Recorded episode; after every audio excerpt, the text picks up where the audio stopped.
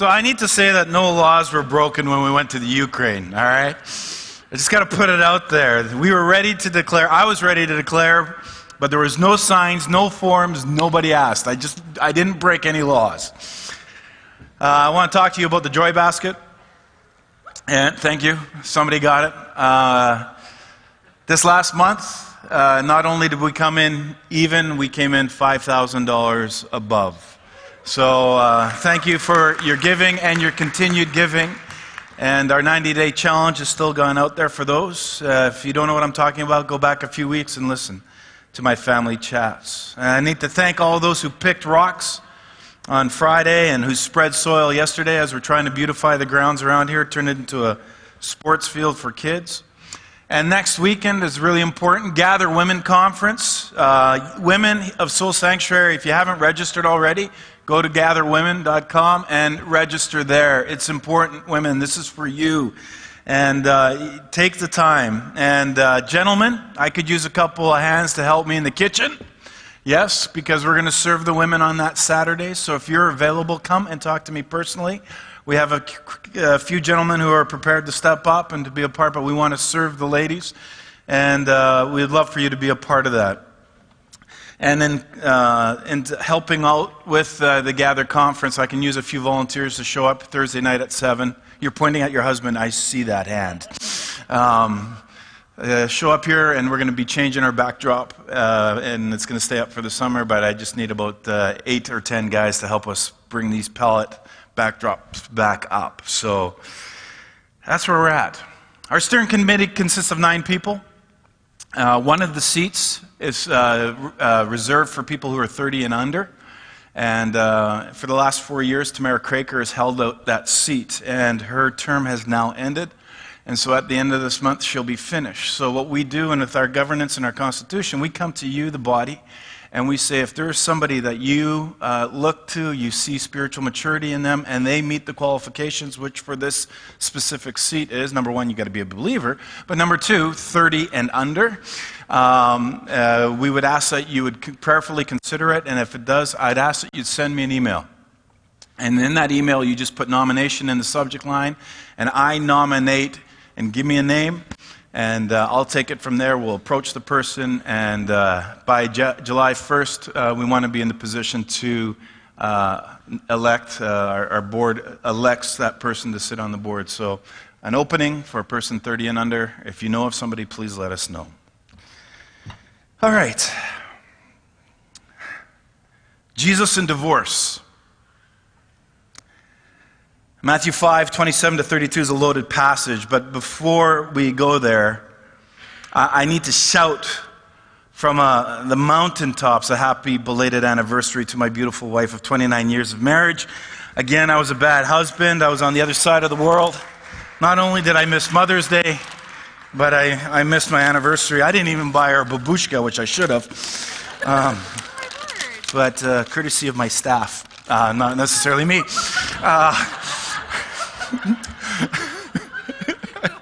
So, you know, I, you just need to know publicly, I would do it again in a heartbeat. I'm not sure if you would, but I know I would. And uh, I know I'm a piece of work and that you do put up with me.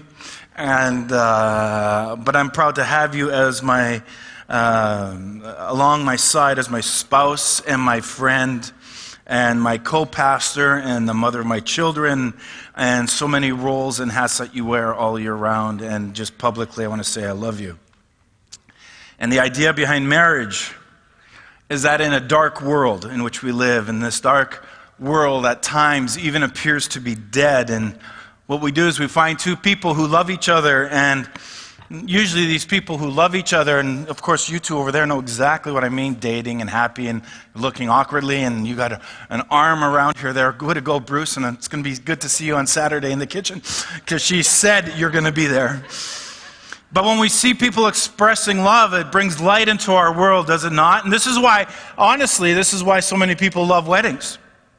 Um, and you're thinking, well, I don't know if I'm one of those people. Yeah, yeah, you are, because this is where even tough guys get tears in their eyes. Uh, you know, when she comes down the aisle. And it doesn't matter how tough or how strong you think you are, because when you see her beauty, you get a tear in your eye. Do you not? Yeah, no, not the women, guys, tough guys. Yeah, yeah, I do, yeah. We do.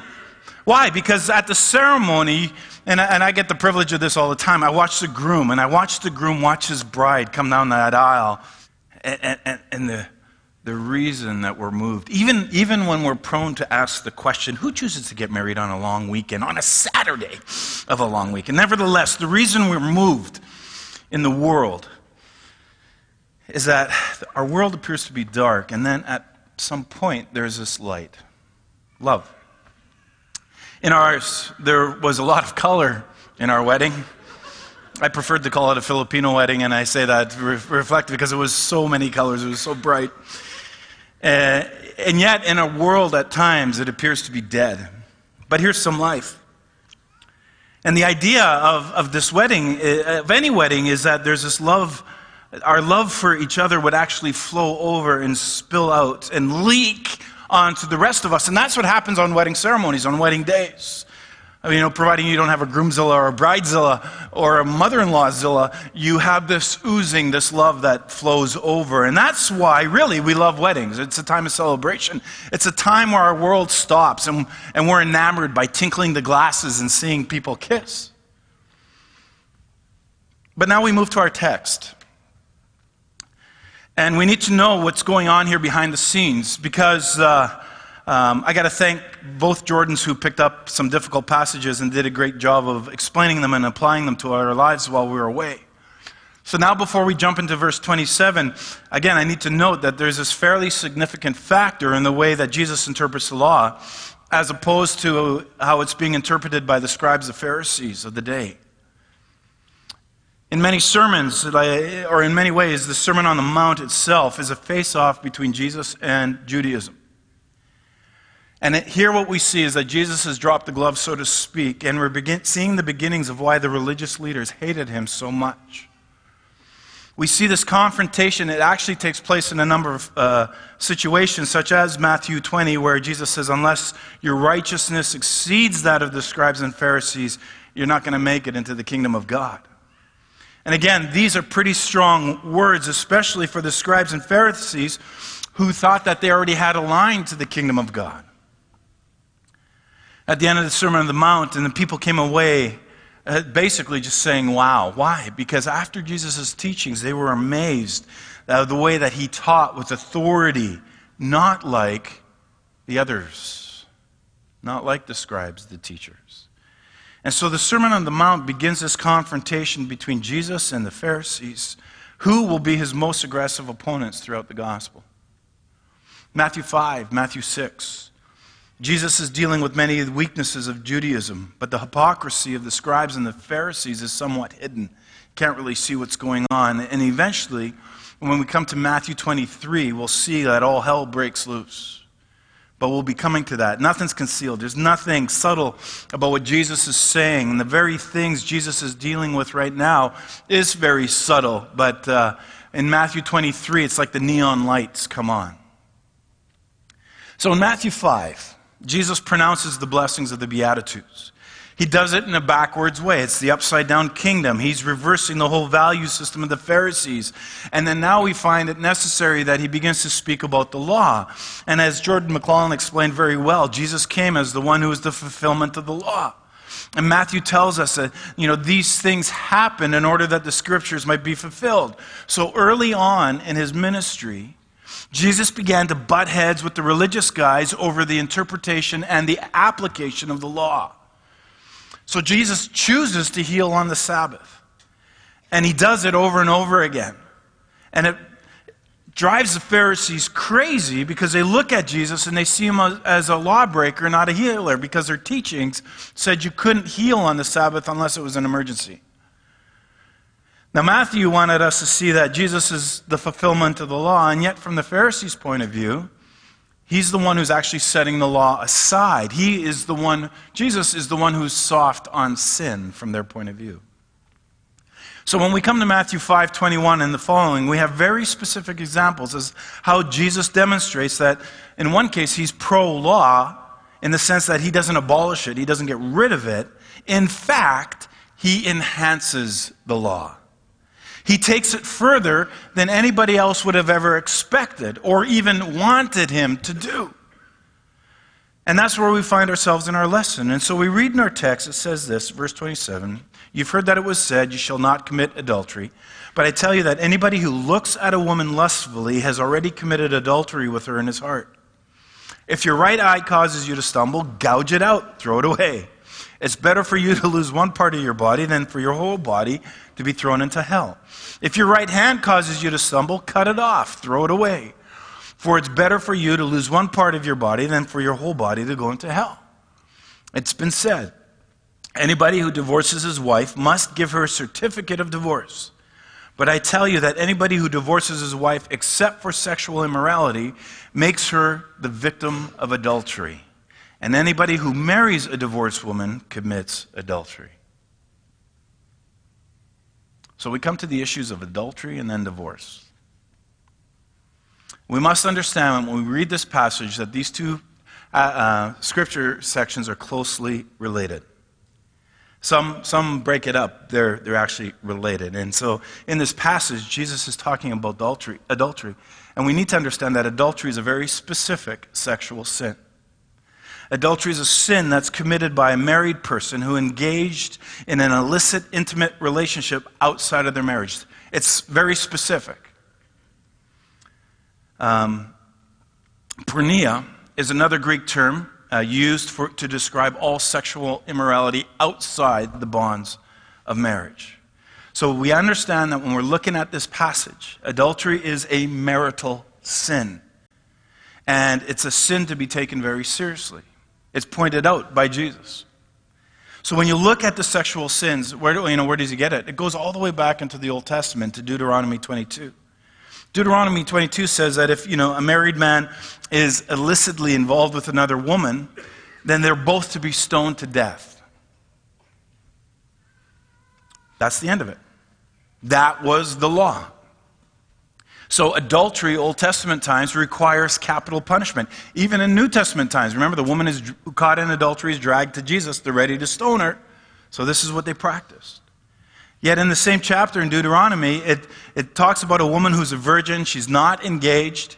And it says that if a man forcibly takes her, this man's to pay a dowry. And if the father consents, then he's to marry her and he can never divorce her. And you you read these two passages of Scripture, you go, wait a minute, like, this doesn't make a whole lot of sense. Why is it, you know, that one can do this terrible thing to an unmarried woman and gets a, what appears to be a slap on the wrist, while a married person who commits adultery actually gets the death penalty? Like, what's the difference? The difference is actually very significant. The difference is the breaking of the marital covenant. And the breaking of one's marriage covenant defiles the marriage. The breaking of a marriage vow is a most serious offense to God. I just need to let that sit. Now, as we read our text, you cannot help but read it and see that it's directed towards men, right? And uh, it's male orientated. Does that then mean that somehow that this instruction concerning adultery doesn't relate to women? I don't think so at all. But uh, let me tell you why it's specifically male orientated. When we look at the issue of divorce as described in the Old Testament, it, it, it is just the man, it is only the man who can issue the divorce. We don't read about um, uh, Jewish women getting divorces in the Old Testament where they are the initiators. It's just the men. It was male dominated society. In my opinion, Jesus is forcing this maleness, if I can put it that way, because of who his target is, describes the Pharisees. And so he's aiming right at these religious rulers. And so when you look at this situation, yes, Jesus is talking about men. He's talking about marriage. He's talking about adultery. And it seems that Jesus is zeroing in on those who felt very safe. And the scribes and the Pharisees think that they have this sort of home field advantage when it comes to dealing with Jesus because they're really smug people. They actually accuse Jesus frequently throughout his ministry of associating with sinners, including those sinners who are sexually immoral. And when he does so, you know, the, the, the, the Pharisees, they're, they're angry. It just incensed them all the more. So, from the Pharisees' point of view, Jesus is often soft on sin particularly sexual sin. Of course, he wouldn't stone a woman caught in adultery. And, you know, although Moses commanded that they be stoned, right? Deuteronomy 22, but he wouldn't do it. So when Jesus talks about sexual immorality, these guys are standing back and they're going like, bring it, Jesus. We're waiting for you. You know, we're ready. We have the advantage. Because you know what, Jesus? We haven't committed adultery. We're ready to go. But Jesus has something to say to them. And he finds them guilty on every single dimension of adultery as he defines it. Jesus, in good style, he takes it to the next level and he says, But I say to you that whoever looks at a woman to desire her has already committed adultery in her heart. Now, the word look, let's understand what's being said here.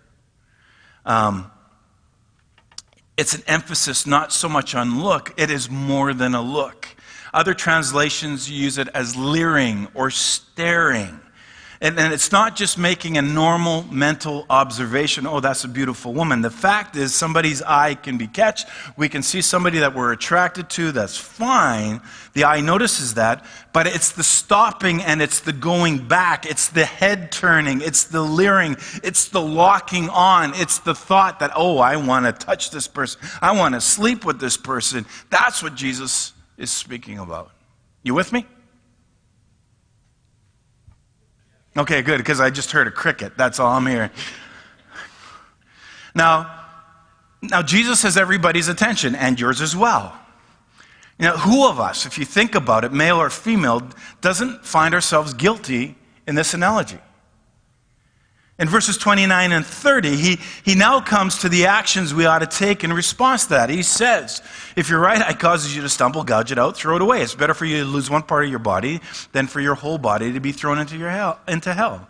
If your right hand causes you to stumble, cut it off, throw it away. It's better for you to lose one part of your body than for your whole body to be thrown into hell. Mr. Potato Head. Beautiful. So, what is, you know, it's interesting. Like, our right eye is our dominant eye, so to speak. And Jesus is saying, well, then, if you're doing this, pluck it out. How many of you are literalists? it gives us a problem at this point in time. We have two hands, right? He says, cut off what? Your right hand. Technically, your dominant hand. But what do you think? If we cut off, plucked out both our eyes, cut off both our hands, that wouldn't stop the problem of mental immorality, would it? So then, what does Jesus mean? I don't think Jesus randomly chose members of the body to deal with. He chose those in which we look and in which we touch our eyes and our hands. And you have to agree with me at this point in time that these are big elements in the realms of immorality, in the realm of adultery. So, what he said is not that we stop the looks by plucking out our eyes or the touch by cutting off our hands, but that we stop it no matter what it takes. That's the illustration he's, he's, he's bringing across. We must stop looking that way. We must take drastic measures in ourselves and how we deal with people, especially if we're married or if they're married. Uh, we, in our culture, we almost have to wear blinders when you think about it because it's in, in magazines, it's on billboards, it's wherever we turn. Our culture is seeking to grab us with sexual temptation. Let's just be honest, it's there. And technology, well, lust is now promoted in ways we've never seen before. And, you know, and what Jesus is saying is that we are to take sin seriously and realize that it kills. Jesus tells me that when I sin, I just don't break the law in one point. I, I break the law in every point. And so we need to think about it this way. Here, the scribes and the Pharisees are saying, you know, murder from last week and adultery. You know, oh, you know, Jesus, we're clean on these things. You know, this is going to be a cakewalk. But before Jesus gets done, these guys are guilty right across the board. And what we need to understand here is that what Jesus is saying is actually very evangelistic. The law's purposes was not to make us perfect so we could go to heaven by good works. See, that's what the Pharisees were doing. Do the good works, we're going to go to heaven. That's not what the purpose of the law was. The purpose of the law was to show us that our hearts and our hands are unclean, that we have nothing to commend to us before God.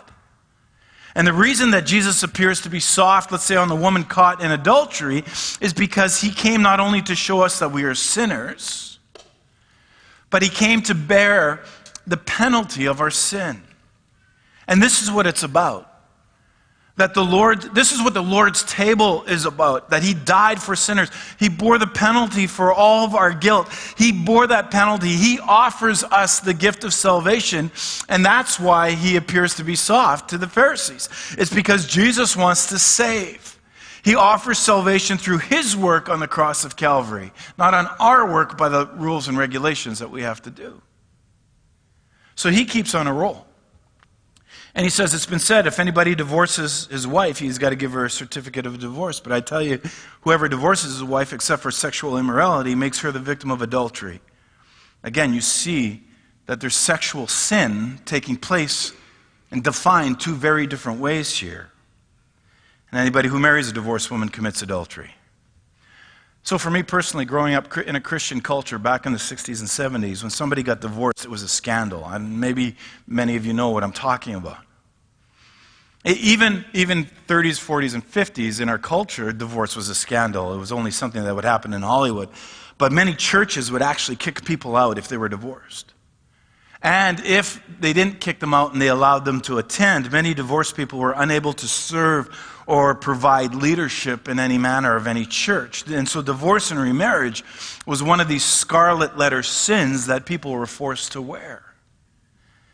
And, and again, growing up in that environment, I was taught that, you know, since God hated divorce, that divorce was never an option. And the Bible is very clear on this matter. So, you know, uh, so I'm taking all my historical baggage and then asking myself, so what does the Bible say on divorce? See, for, for, thousands of years, thousands from the beginning of time, people struggled with what is the right thing to do when it comes to marriage when it comes to separation, when it comes to divorce, and when it comes to remarriage. Historically, thousands of years. And so today, if, if maybe you're finding yourself and you're in this area and you don't know what the right thing to do is, listen, you're not alone because there have been thousands, maybe millions of people who have gone ahead of you in your shoes. And a thorough reading of the scriptures, of the Bible, clearly shows us that it too wrestles with the complexity of divorce. You know, first, when we look at the scriptures, we see that divorce goes against God's ideal. Before the fall, God establishes a pattern for all humanity in Genesis chapter 2. Therefore, a man shall leave his father and his mother and hold fast to his wife, and they shall become one flesh. So, when we look at Scripture, we see that the pre fall ideal is reiterated again when Jesus is asked about divorce and remarriage. In Matthew 19, we'll come across it again. He goes back to the garden to establish God's ideal for marriage in verses 4 to 6. He says, Have you not read that he who created them from the beginning made them male and female, and said, Therefore a man shall leave his father and mother, hold fast to the wife, the two shall become one flesh. So the no longer two, but one flesh. Therefore, what God has joined together, let no man separate. You see, Jesus adds to, he heightens the law. And so, from these two verses, it's plain that God's desire for a man to hold fast to his wife and not divorce her. That's the, that's the ideal. We also look, as we go through Scripture, we see that divorce itself goes against God's gospel. Ephesians chapter 5, Paul's explaining how the gospel impacts marriage of all things. Go figure. So, in the context, he calls Christians to be filled with the Spirit in verse 18. And then to submit themselves, husbands and wife, we're to submit ourselves, interesting, to one another, verses 21. And explaining how the wife should submit to the husband. And then the standards get higher that the husband, gentlemen, you and I, should die for our wives. I'll take the submission any day. You want trade? Like, I'm, I'm good for that. in this context. Paul goes on, he compares the wife to the church, he compares the husband, you and I. Gentlemen, we're compared to Christ. I don't measure up, Bruce. I don't measure up. But that's what he does. And the husbands play the part of Christ. Wives play part of the church. So when husbands and wives play their parts well, they marvelously show Christ's death and the church's life and resurrection. And, but when they don't, when we pursue divorce, we actually dramatize an anti gospel. Interesting. Malachi 2 14 to 15 is the key text that affirms that God hates divorce. In the context, Malachi explains that the Lord doesn't accept the people's offering. He's actually mad at the religious leaders here. And the Lord was witness between you and the wife of your, your youth, to whom you have been faithless.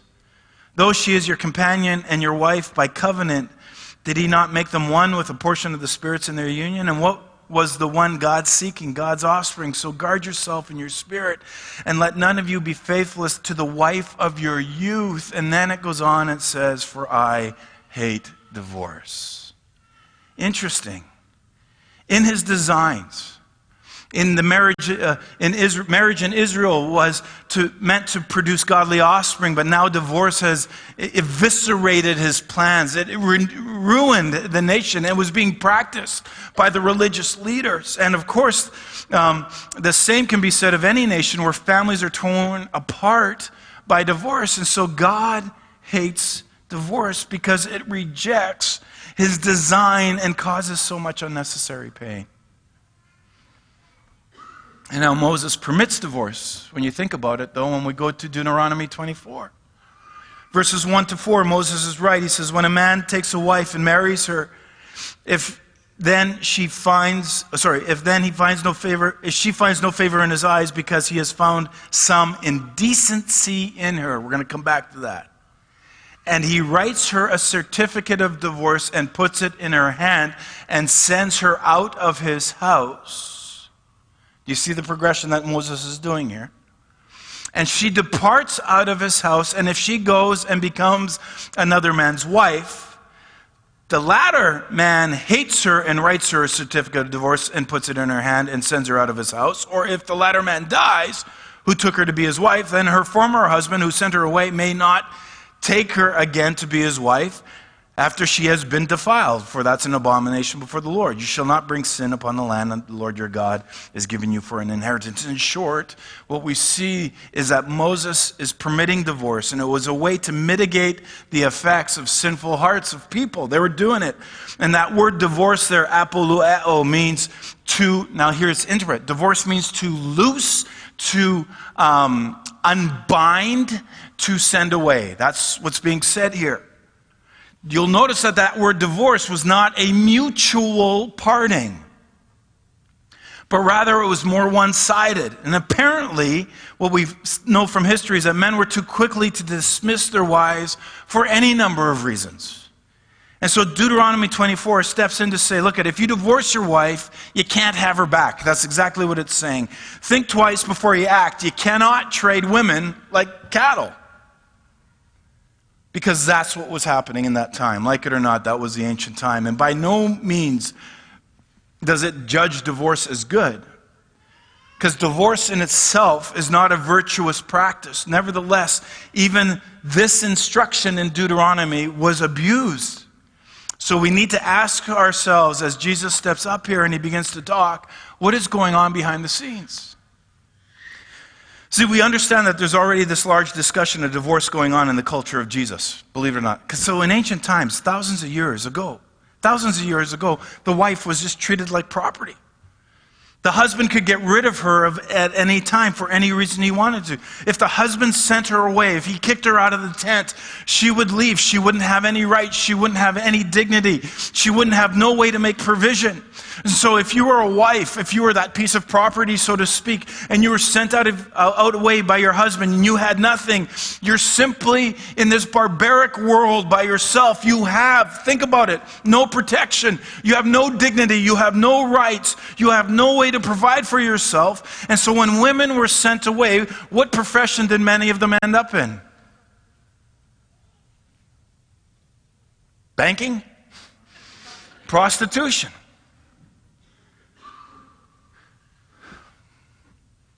Banking? Prostitution? Pretty close.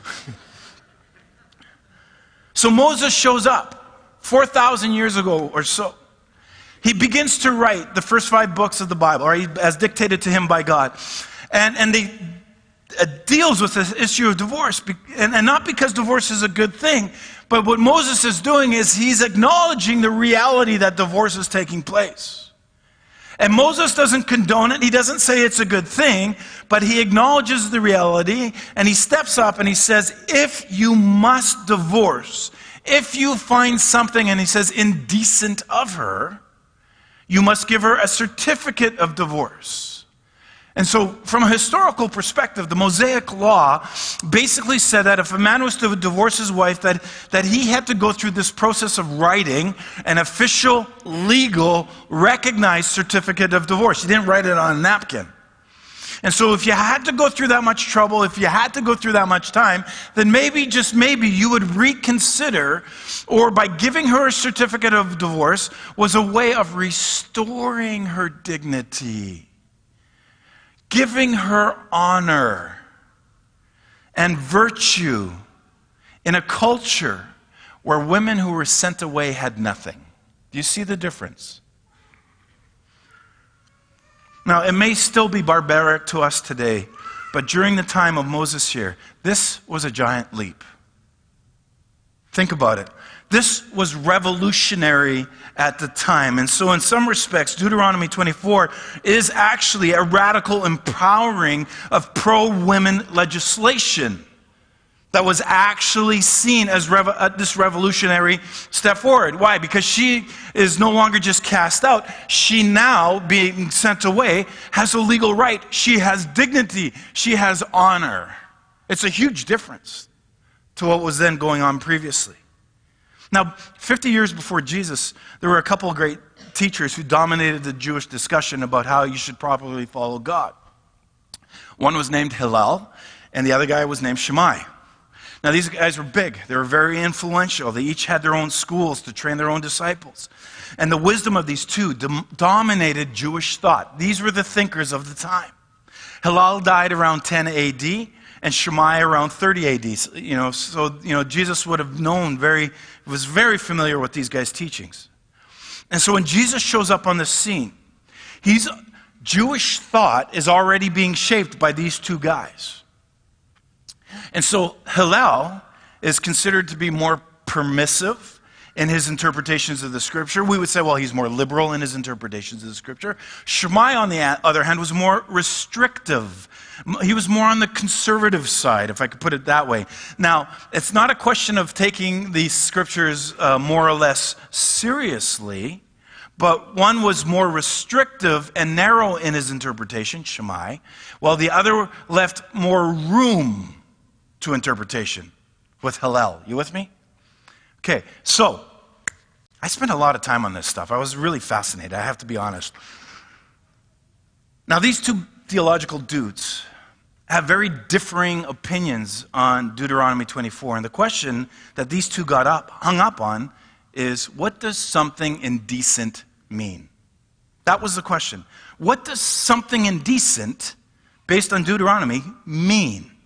How much or what gives the man the right to send his wife away? Now, Hillel and Shammai have a passionate disagreement on how you translate and apply this faith. Uh, some, uh, some dabar, uncleanliness, all right? Evra is, uh, or indecent uncleanliness, so it's dabar evra, the, the, the Hebrew terms. And so the phrase literally means the nakedness of a thing or the indecency or improper behavior. So Shammai himself, then, he focuses on one word, uh, evra, or nakedness, and the other, Hillel, he focuses on of something. And based on those two focus of those two words, they come to their conclusion. Are you with me? And it becomes a theological debate amongst the Jews. And so, if you read in the Mishnah, which is a Jewish commentary on the, the Torah, I've taken a picture here out of mine.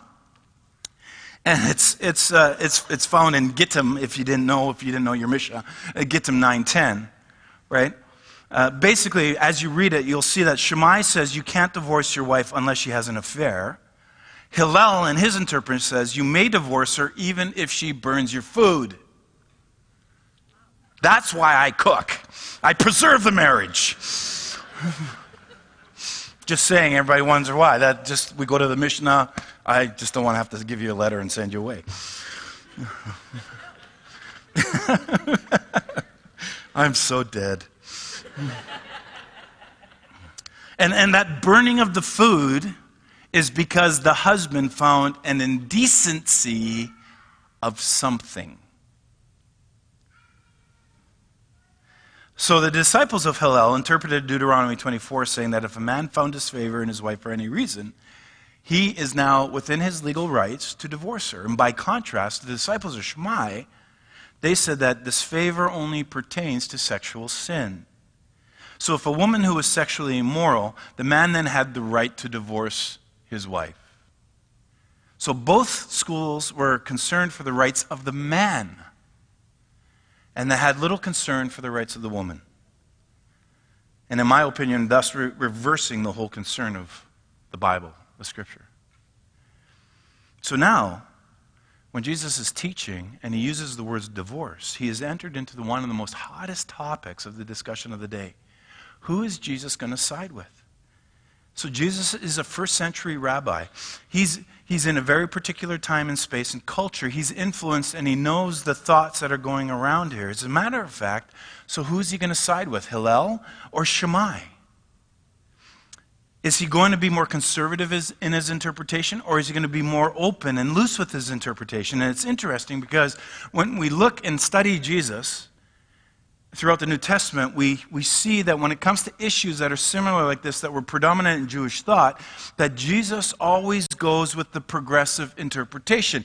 He always seems to somehow slide with Hillel, except on the issue of divorce, where he actually sides with Shammai. It's been said if anyone who divorces a wife, you give her a certificate of divorce. But I tell you, anybody who divorces a wife except for sexual immorality. And so my guess is that the Pharisees, they not only sanctioned divorce, but among the Pharisaical community, a lot of them were divorced, and their divorces were not biblical. They took advantage of the scriptures. And if Jesus' words are true, an unbiblical divorce constitutes adultery, they then, as they're hearing Jesus teach, become, in their own eyes, literal adulterers. No wonder they want him dead. So, what we see is that Jesus forbids divorce except in the occasion of porneia, sexual immorality, sex outside the bonds of marriage. This is called the exception clause. So in Matthew, the subject of divorce comes up twice. And in the passage, what we have here, but also in 19, Jesus affirms God's rejection of divorce, but permits it in the case of sexual immorality. And his words surprise his disciples, who were likely inclined to also follow Hillel's interpretation, the looser teachings, because, you know, they, they, but it makes perfect sense when you think about it of Genesis chapter 2 and Deuteronomy 24. And here Jesus now comes in on a more stricter interpretation. He affirms God's created ideal. He affirms that marriage is for life. But when one spouse breaks that covenant via uh, unfaithfulness, divorce then, according to Jesus, is permissible. And you think about it this way Jesus now makes the law heavier. The only permissible reason for divorce is the one is if one of the spouses commit adultery. But in the same breath, it makes the law lighter because in the Old Testament, adultery brought the death penalty, did it not? I shared that with you. But now, the sinner can be released and hopefully to find grace and forgiveness. So if we take a time and look at what Paul says, we need to read that in addition to sexual immorality. Paul, now, in the New Testament, as he's writing, says that when a believing man or woman is abandoned, abandoned by their unbelieving spouse, they are free. He goes on and he expands both Jesus's and, and Shammai's biblical interpretation in 1 Corinthians 7. It says, But if the unbelieving partner separates, let it be so. In such cases, be the brother or sister is not enslaved or bound. God has called you to peace. And so, to understand what Paul means, we, we must ask, what does bound mean? And we know that by reading a few verses later in verse 39, a wife is bound in marriage to her husband as long as he lives, but if her husband dies, then she's free to marry. So we see that there's this complexity. It's like two pieces of paper that have been glued at the covenant, at the marriage time. You're bound. Now imagine trying to pull apart two pieces of paper that have been glued. And so from that comparison, we see that just, you know, that the widow is free to, to, to remarry. So is the one who's abandoned by an unbelieving spouse. They're free to marry. In both cases, the covenant has been terminated, one by death and the other by this long-standing abandonment. So notice Paul has also added that God has called us to live in peace. That word peace is shalom. Shalom means this wholeness, this health, everything in its right place. And so Paul doesn't say, I have a second reason. Rather, he just continues to add to this larger principle that drives this that God has called all of us, all of us, to live in peace. So you need to ask yourself is there hope for shalom in your relationship? Is staying together more disruptive and destructive? You know, are there some marriages, while there are so many years of layered stuff, that while we believe in miracles and healing and divine intervention, but maybe something just has to die? Because God has called us to live in peace. You know, if Jesus permits divorce in the case of sexual immorality and Paul permits remarriage in the case of abandonment, it seems that the overarching principle is that if somebody has a biblical divorce, then a biblical remarriage is also possible. Of course, it's not the ideal, and it comes with all kinds of complications in our fallen world. Obviously, our Heavenly Father is both judicious but also grace filled and compassionate. Is he not? Is he not? And so, divorce is a topic that is filled with hurts, it's filled with wounds, and it's filled with opinions. And also, I'd like to know how many people have had the Bible and maybe these passages quoted to them, which has caused them great pain because of what they were going through. And I'm sure if I was to ask you to raise hands, there'd be many hands going up in this room this morning. So, what then does it mean for us to deal with divorce in our midst as a Jesus community in 2017? Because, like I said, in the 40s, 50s, and 60s, this was something that was frowned upon in, in culture and especially in church culture, but now it's the norm. And we're afraid to talk about it as pastors because we know that, you know, 25% of our people or people who are not just struggling with it have already gone through it. And how do we do it without being condemning? And how do we do it with being grace filled? And I hope that I can achieve that today. Because for thousands of years, people have been wrestling with the complexities and, and the stresses and the heartaches of divorce.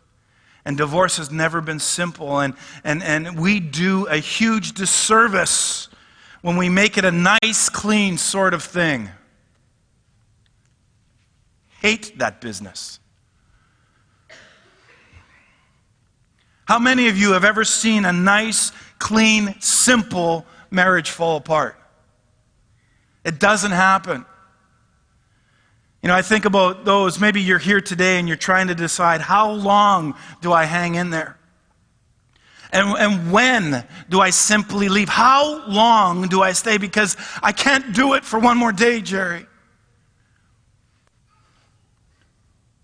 You know, when am I out of line? And, and, and when is it the only thing to do? The questions are constantly coming, and we ask them, and there's no answers. And for those who have been wondering if there's been any infidelity, and the person, let's say the person apologizes and says, you know, I'm sorry, it will never happen again, and yet you want to put it back together. Why? You want to do it for the kids, you want to do it for yourself. You do love the person. It's tainted love, right? You do love the person, and yet something at the very heart has, has ripped something out of your chest. And this person apologizes over and over again, and there appears to be reconciliation. But what happens if it happens again? How long do you go through this? What happens in a marriage when the trust has been shattered, but, but maybe not in a sexual fa- fashion, but in a physical or in an emotional abuse? And maybe it's not even you, but maybe it's your kids.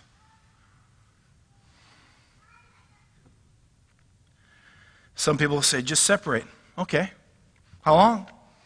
How long do you live apart? Is there a point then that, that we can go long enough? You know, three years later, you know, the other person still hasn't changed. You know, do I spend the rest of my life waiting for this person to change? You know, when do you stay together for the children, even though you're, you're at each other's throats? Because that's what's good for the kids, right? And when are you actually realizing that staying together is actually terrible for the kids?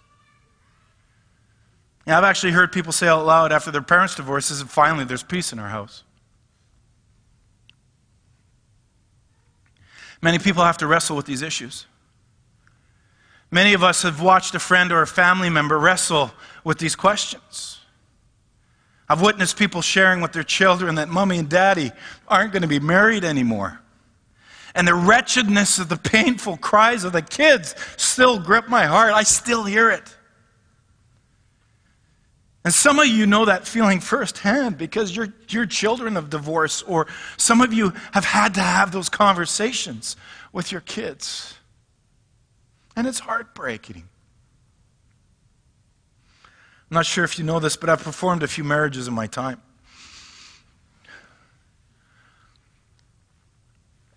I've seen everything. I've done marriages on the coast of the ocean. I've done it on a helicopter on top of a mountain. I've even done them in a church, ironically.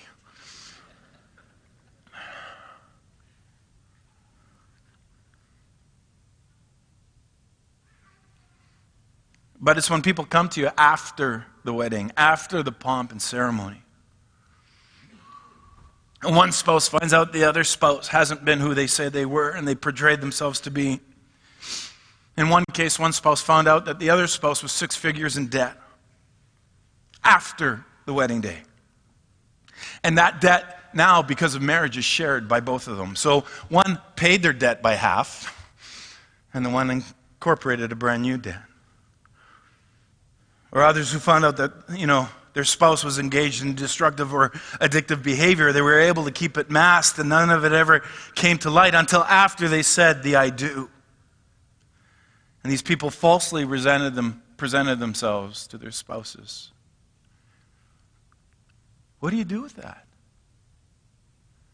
That's not the person I married.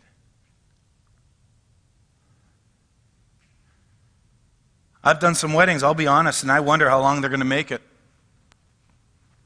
I have thoughts and feelings too. And sometimes, as a pastor, I've honestly said to myself, this isn't a healthy relationship. This is not even a healthy marriage.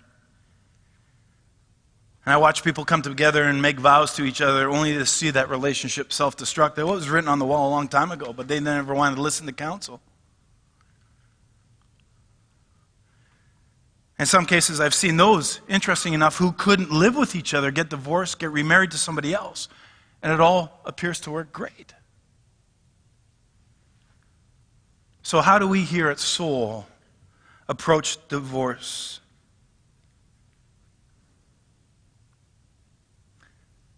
And I'll say that we're not an advocate of divorce, but we recognize that it happens. So, here at Soul, if you're wondering what my thoughts are, here they are very clearly. We're always first and foremost for fidelity. We're for reconciliation, we're for endurance and peace as far as it is possible. Are you with me? We're always for fidelity. Married people, be true to your spouse. Don't cheat. It's mean, it's nasty, it's horrible, it's destructive, it's sin, it's absolutely awful, it shreds marriages. There, I said it. Be true to your spouse. Fidelity. You said, I do. You said, till death do us part. You said, I love you. We all have ups and downs. You've probably had more than me, but we all have ups and downs in our relationships. And there are times at 3 in the morning that you're not in love. I don't know if you know that. Because they're snoring, you know, they kick you out of bed. It's all territorial. And as a good submissive husband, I, you know, I go. I like the submit part, the, the dying for you. I don't know, I'm not there yet. But I'm true to you. I've had people throw themselves at me. I've had flashers in my office. I've had all different types of opportunities throughout my ministry and life and year to commit adultery on my spouse. But I made a promise, I made a pledge to death do apart. Be true to your spouse, and you would say the same thing. So we're always for fidelity, we're always for reconciliation. So if there has been infidelity, if there has been abuse or both, our intent first as a church and foremost is reconciliation. And we understand that reconciliation takes two, it takes all types of things coming together. It's never easy, but we always want to see marriages healed and restored. Always. And if you're here today and you're having some issues in your relationship, you need to book an appointment here at Soul and come and talk with my wife. Well, she puts me into place. I'm pretty sure she can put you into place too. The fact of the matter is, she's trained and training in marriage and family therapy. This is her specialty. She is our counselor on staff. This is the person that you come and see.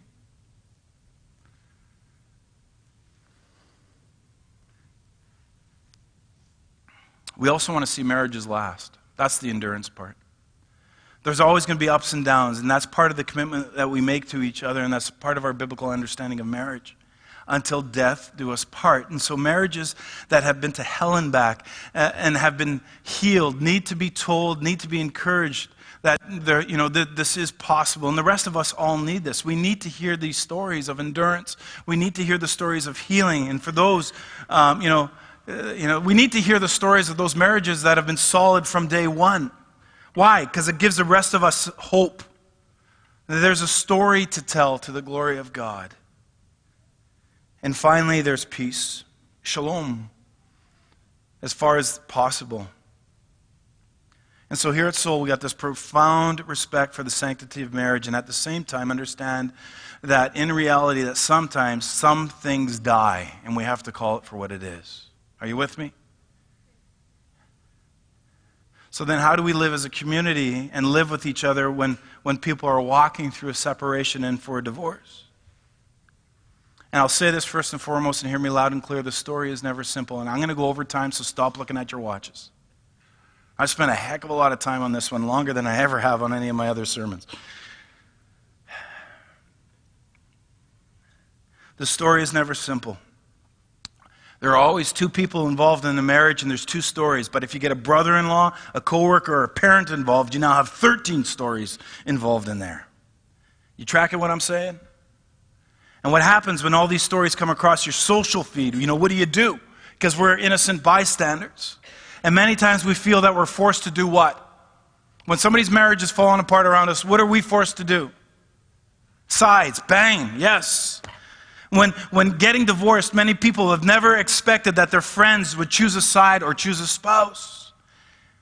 You know, are you with him or are you with her? And there, there is this, I guess we have to choose feeling. I have to choose. I have to pick sides. And, and the story, people, is rarely simple. And so we have to be wise to make, refrain from the quick judgment, the rapid remarks, and the decisive condemnation of any particular relationship. Your opinion doesn't matter. There may be way more going on, and you may be looking at a relationship thinking, well, that person's out of line in the marriage. But remember, you don't have all the pieces put together. There may be a world of things going on in this relationship, and one spouse may be involved in all sorts of darkness and, and destructive activity, and you may run in and go to the other spouse and say, How dare you leave them? But that person may have already made a decision not to go public with the other spouse's private sins. So then one spouse looks cruel and heartless for abandoning the relationship, and yet they might have been in a relational hell for years, and you just never knew about it. And they decided not to crucify their other spouse in public. But then you, you may have, uh, you know, have done so by condemning this spouse. You stepped in with the wrong words in the wrong time on the wrong side, and by offering your non-offered opinion, you're making it more difficult. Divorce is painful enough without a critique and condemnation of others. If you need and you have friends and you feel the need that you can speak into a situation, just ask for permission first. And if their friends say no, then just simply respect their wishes. Keep your opinion to yourself. But maybe you have earned the right to speak. Then, if you've earned the right and you have permission, then speak honestly, speak graciously, maybe ask more questions than anything else but you still need permission. Do not charge into people's scene. And when you find yourself in the midst of a divorce, and maybe that's some of you here this morning, have you asked yourself, Have I heard from only one side?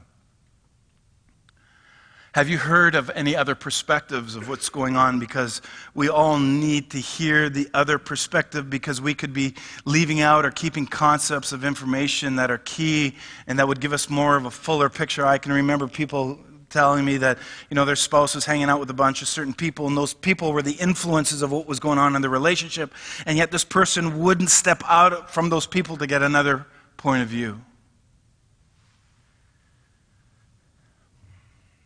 Somebody once said that marriage is the mingling of souls.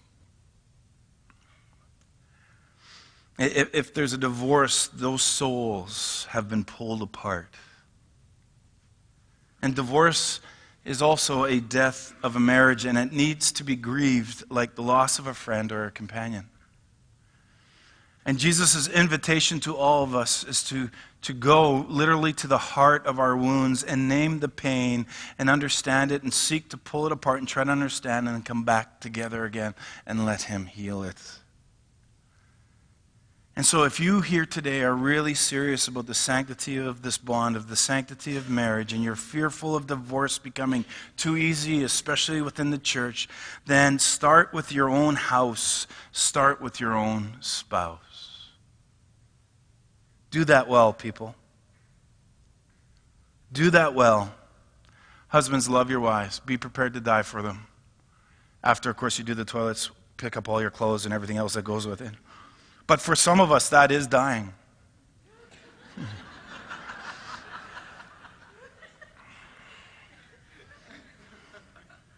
and all the women said, mm-hmm.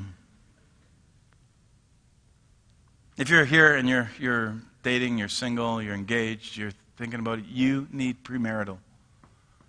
You need it. You need to be honest with your spouse. Uh, Pastor Jordan McClellan is putting together, we want to train some more people in premarital counseling to give it, to be on that teaching end. If you are a couple here, married, and uh, you want, are interested in discipling other young couples to become married, will you please see Jordan McClellan because a Saturday in June we're coming together, and uh, Dwayne and Adette and myself and Sharon will be teaching uh, people to hand it out to create more of a mentoring so that we can pour into our younger couples, so that you know what's coming down the pipe, that you have some tools, that you are prepared. Do marriage well, people. In a community of trust, there should be freedom to call each other out. Gentlemen, Maybe every once in a while you have to turn to your friends and say, I don't want to ever hear you talk about your wife like that. Because guys can be like that, especially in the dressing room at the hockey or wherever. Sometimes guys mouth off and they talk about their wives, right? Maybe it's about time that we as Christian men start calling our guys into line. Speak respectfully, speak lovefully about your wife. Dudettes. Listen, he's a good man. He may be a bit slow. All right? Eventually, he'll pick up his pants off the floor, but right now, treat him and love him as if he's everything that you long for him to be. All right? Be patient with us. You are patient. I've learned to put the lid down. it's taken 28 years of marriage. I'll never forget. I heard her scream one day late at night. Somebody forgot to put the lid down. five times? Oh, five in the morning. Oh. Five guys, too. Yeah, that's a whole other story. When we begin to treat our spouse with love and we talk positively, it affects our love for him. And we are patient to see the changes. You're going to have a stronger relationship. Husbands, she's an amazing gift from God given to you. If you're married here, grab your spouse, put your arm around her, and give her a squeeze. I don't care if you had a fight on the way down here, I couldn't care less. Husbands, now she may be cold, and that's fine. Because if she's cold to you, you've done something wrong. And that's something that you need to address and come to. She's an amazing gift from God to you. Treat her that way. Husbands, treat her that way. Watch your wedding video. Remind yourself what you said. I will love you like Jesus loved the church, is what you said. I will lay down my life for her. She's a precious, sacred thing. And there's this idea that we, we have this light, right? And this light will spill out. So be a light, people. Be a light that reminds people of what God is like. Model that in our marriage we need to trust that we will be met by grace, that we'll be met by God's grace. And so I close with this. And Jeremy, if you're in your team, can come up. So maybe today I'm talking and you're in pain, because I'm very much aware of that as I've talked. I want to encourage you to invite Jesus into your world. Maybe you're a student and you're, you're living through the pain of your parents' divorce.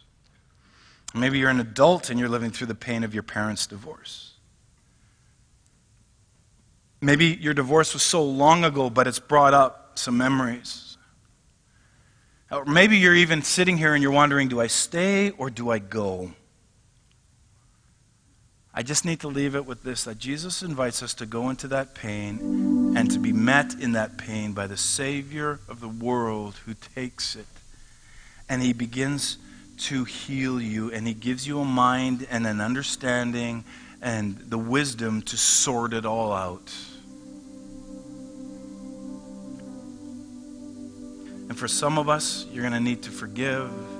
And for some of us, we're going to need forgiveness and healing all at the same time. And for some of us, we can just say, Thank you, God, that I've made it this far. Stand with me. There's no easy answers here.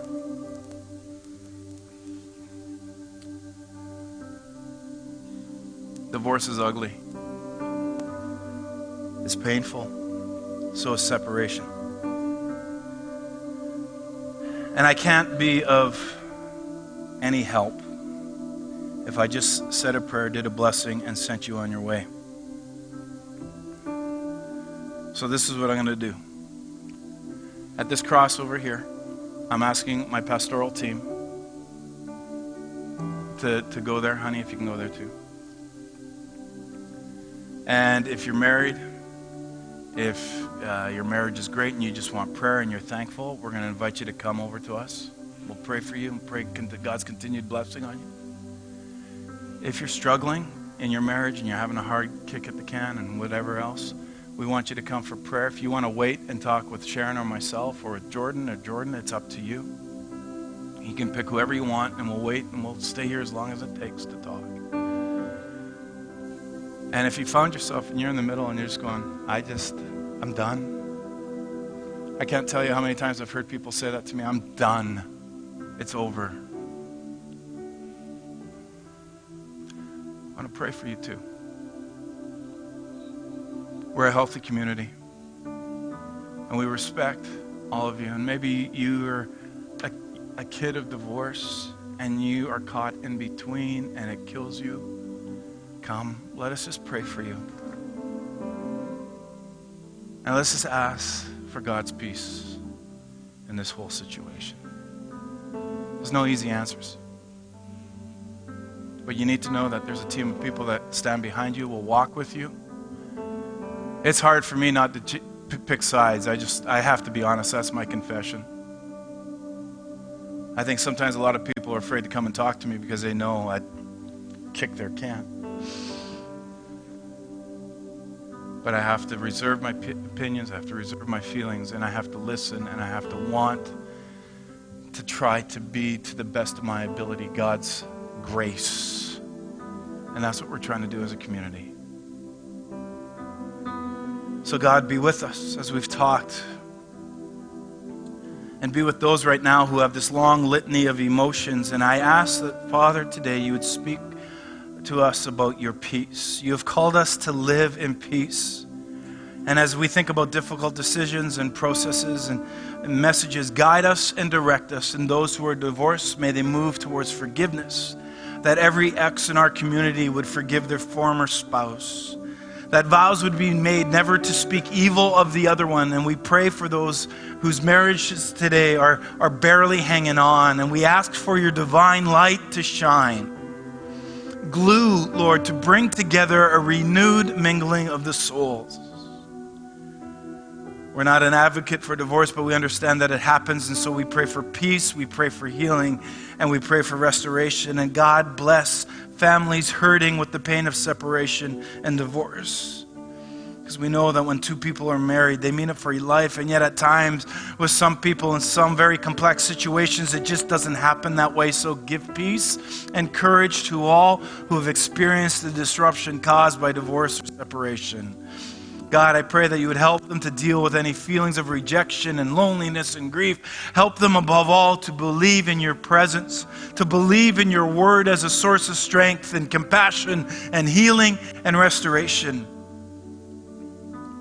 And help us to be sensitive to the emotional, spiritual, and physical needs of these families.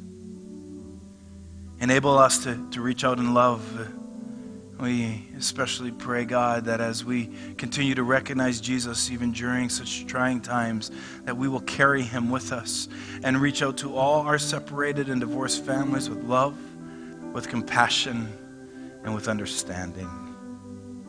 Amen. As the band plays, and you want us just to pray for you, please come. And let me just say this just because you come for prayer and you're going, well, people think we have problems in our marriage, nobody cares. We don't care. We just want to pray for you. So suck it up, those who are prideful. That's probably the reason, if you need prayer in your marriage, is that's the reason is that we're prideful. Just come and let us wrap our arms around you. Let us cry with you. Let us support you. Let us walk with you. Let us pray God's wisdom and blessing upon you and your kids. And let us let you know that you're not alone in your struggles. And we want to rejoice with you. If you've been married 40, 50, 60 years, we want to celebrate with you that you're a testimony of what God can do. So in ancient times, one who blessed extended his hands for blessing those receiving the blessing did likewise. May the peace of the Lord Jesus Christ go with you wherever he may send you. May he guide you through the wilderness. May he protect you through the storm. May he bring you home rejoicing at the wonders that he's shown you. And may he bring you home rejoicing once again into our doors next week. Be blessed, and we'll see you next week.